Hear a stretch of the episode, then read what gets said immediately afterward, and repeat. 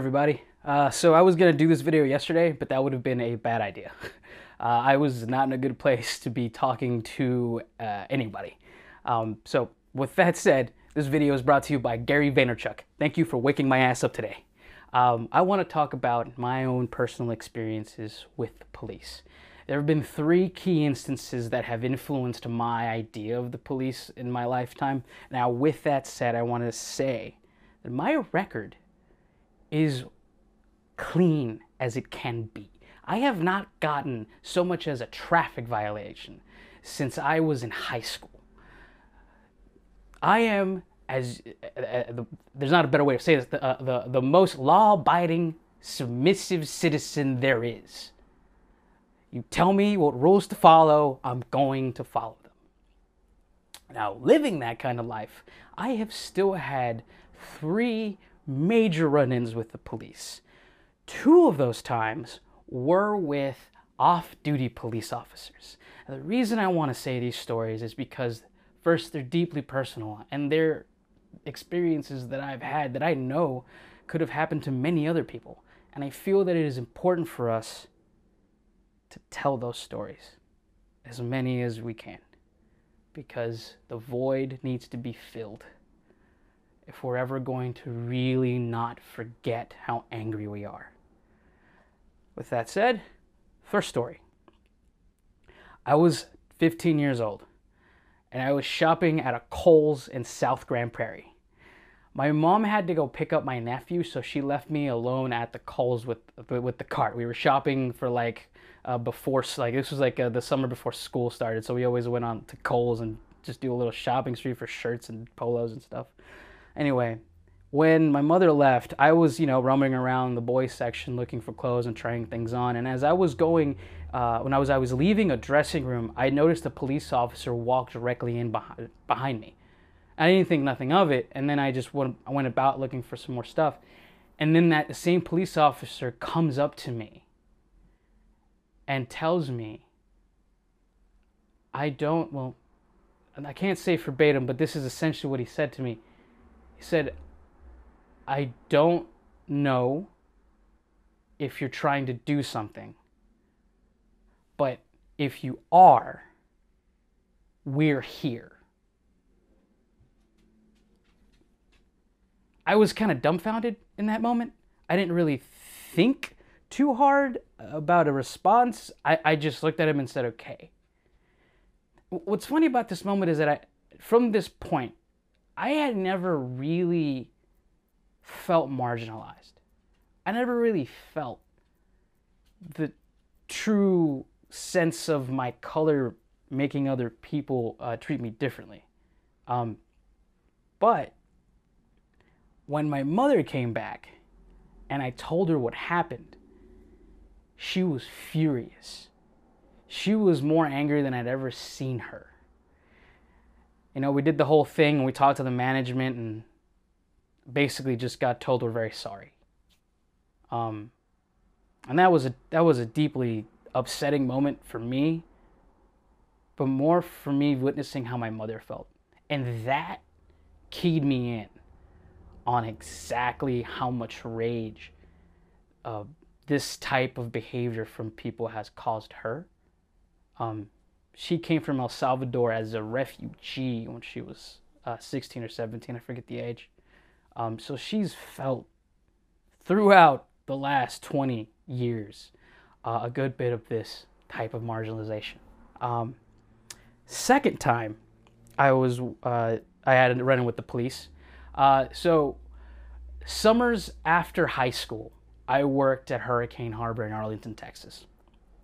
Um, and one of the managers of Hurricane Harbor allowed a couple kids, I think they were from Fort Worth, to live at her home because she lived like down the street from Hurricane Harbor while they were working at Hurricane Harbor. You know, she did it just to help them out, to, to have, so that they can, you know, have an easy way of getting back and forth from Hurricane Harbor, you know. Um, and these guys were really cool. Uh, and this, uh, and the manager's name, she was really nice. Um, but one night, uh, me and one of the guys that was living in this house were just, you know, hanging out. Uh, I think we had gone to, I think we had gone to go to Sonic or something. We got food. Um, anyway, uh, I was I was driving at the time, so I was taking him back to her house. Right. Well, as we rolled up to her house, we just decided to kind of chill in the car and talk for a little bit. And uh, it's kind of a key point of the story. Her husband was a was an Arlington police officer, and we noticed that he got home in a truck, right? And we were just minding our business in the car. And then about 15 minutes later, uh, an Arlington police officer rolls up right behind us. And he comes he comes up knocking on my window asking for my registration asking for my information of course i give him everything and then he asks us what we're doing and then i tell him uh, well, he lives in that house across the street from us um, and then he looks me in the face and says that guy does not live in that house the guy that i was with happens to be an african american the people the manager who allows him to live in her house they're white her husband was a was a white police officer. Um, that really that really doesn't uh, matter. But the cop then looks straight at my face and says, "Well, yeah, he says that guy doesn't live there." And then I ask him to call the call the lady who lives in that house to let her know what's happening. And then her husband comes out from behind his truck walks up to the window, looks in, sees that it's the kid that's living in his house, and then just tells the other cop, Oh, my wife brings home strays. And that was the end of that exchange. Again, nothing came of that. We all went on our merry way and lived our lives. And the third time, the third time I had a run in with the police happened earlier. God, was it this year? I want to say it was either November or December. It was November and December. So I have recently decided to take up the uh, career path of trying to be a photographer. And part of that has uh, uh, allowed me the opportunity to work for a production company where I go out uh, various venues and shoot weddings. Well, uh, one day I was uh, coming home from a wedding in Denton County. Um, so I was driving back from the wedding and I take a wrong turn on a road that had construction on it Turns out I was thinking that it was a two-way on the one-way path, how they sometimes block off one side and do the two-way on, on the on the on the one-way path. Well, I was wrong, um, and I knew I was wrong, so I just made I made sure to stop when I recognized my mistake. But a car came rushing up towards me, and I knew that it knew that I was there. And if I had moved too quickly, I would have delayed the car and being able to move past me. So I just kind of stayed there to start to pass, but it did it just kind of stayed there. And this was like a black Toyota, just kind of looking at me. So I stood there for I stood there for a minute and I just backed up, rolled off, and just left. And then I noticed that this car started to follow me. Right. So now I'm I'm driving down 35 heading towards Dallas from Denton County, and I know that this black Toyota is following me. So I do the stupidest thing you could possibly do in this situation. Uh, don't do this. I get off on the highway. This guy stops behind me. I open my car, leave it wide open, walk out, walk to the back of my vehicle by the bumper. I dial 911 on my phone. I hold my hands up. I don't actually call the police, but I hold my hands up. And I yell at the guy, What's going on here? What are we doing? And as soon as I open my mouth, a Denton County police sheriff rolls up in front of me on the side of the road and then goes around, gets out of his gets out of his vehicle sees me standing there, tells me to stand next to my car as he searches it because I left the door open. And at this point, I have done nothing wrong. I don't think I've done anything wrong. And I, a from what I know, a civilian was chasing me in a black Toyota for some reason. Uh, so I don't fear the cop searching my vehicle.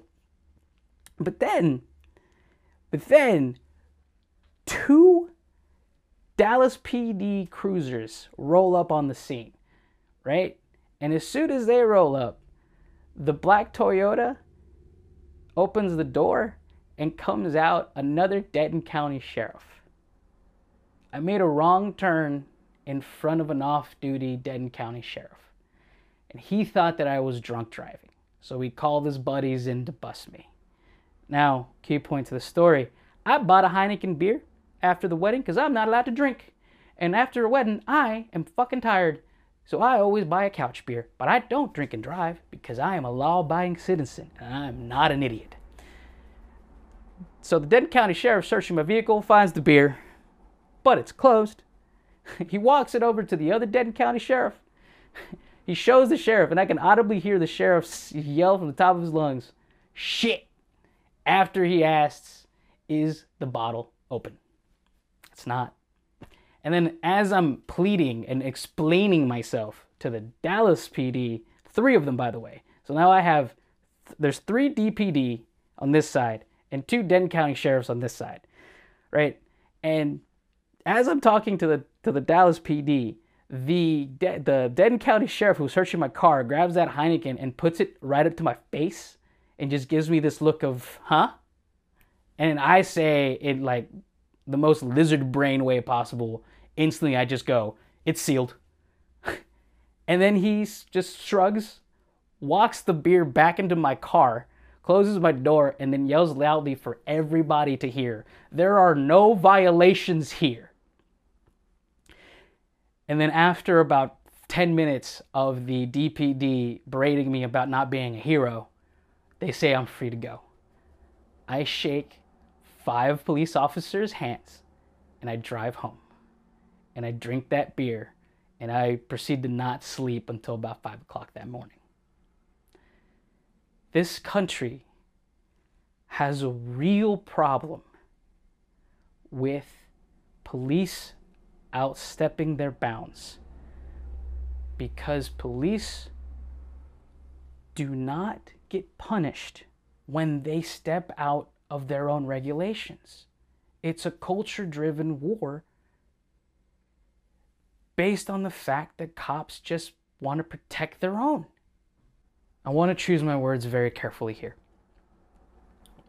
I do not believe that all police officers are bad people or are bad cops or do things to intentionally harm citizens.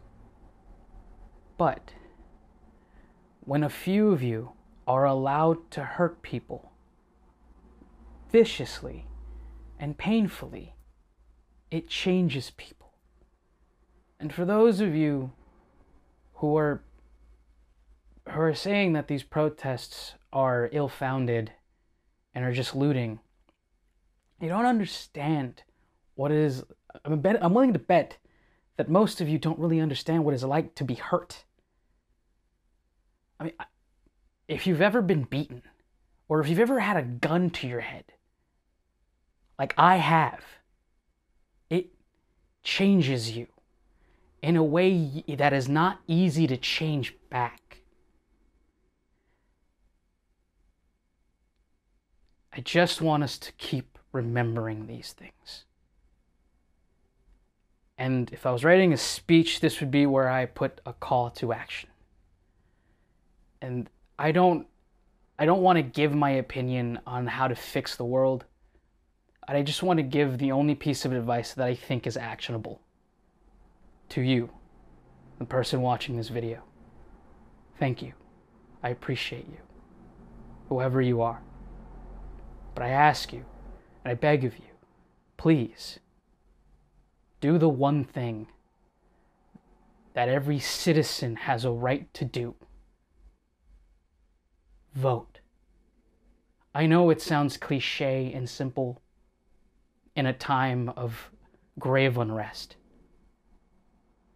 but the truth is that most of you don't. And it's starting to show. The United States is for everyone. Martin Luther King says that the writing is the voice of the unheard. Well, since before this country was even founded, there has been screaming and crying and dying for help. I don't have the magic answer and I don't know how to change people's minds. But whatever you believe, truly, whatever you believe, because you have that right, to believe whatever you want to believe. I don't care. Use, use the one actionable thing that you can use to make a difference. Please. 60 million people voted for Donald Trump. There's 300 million of you. I don't want to go down that rabbit hole. Thank you for watching. I appreciate you. Whatever the hell you do, for the love of God, wash your hands. Thank you.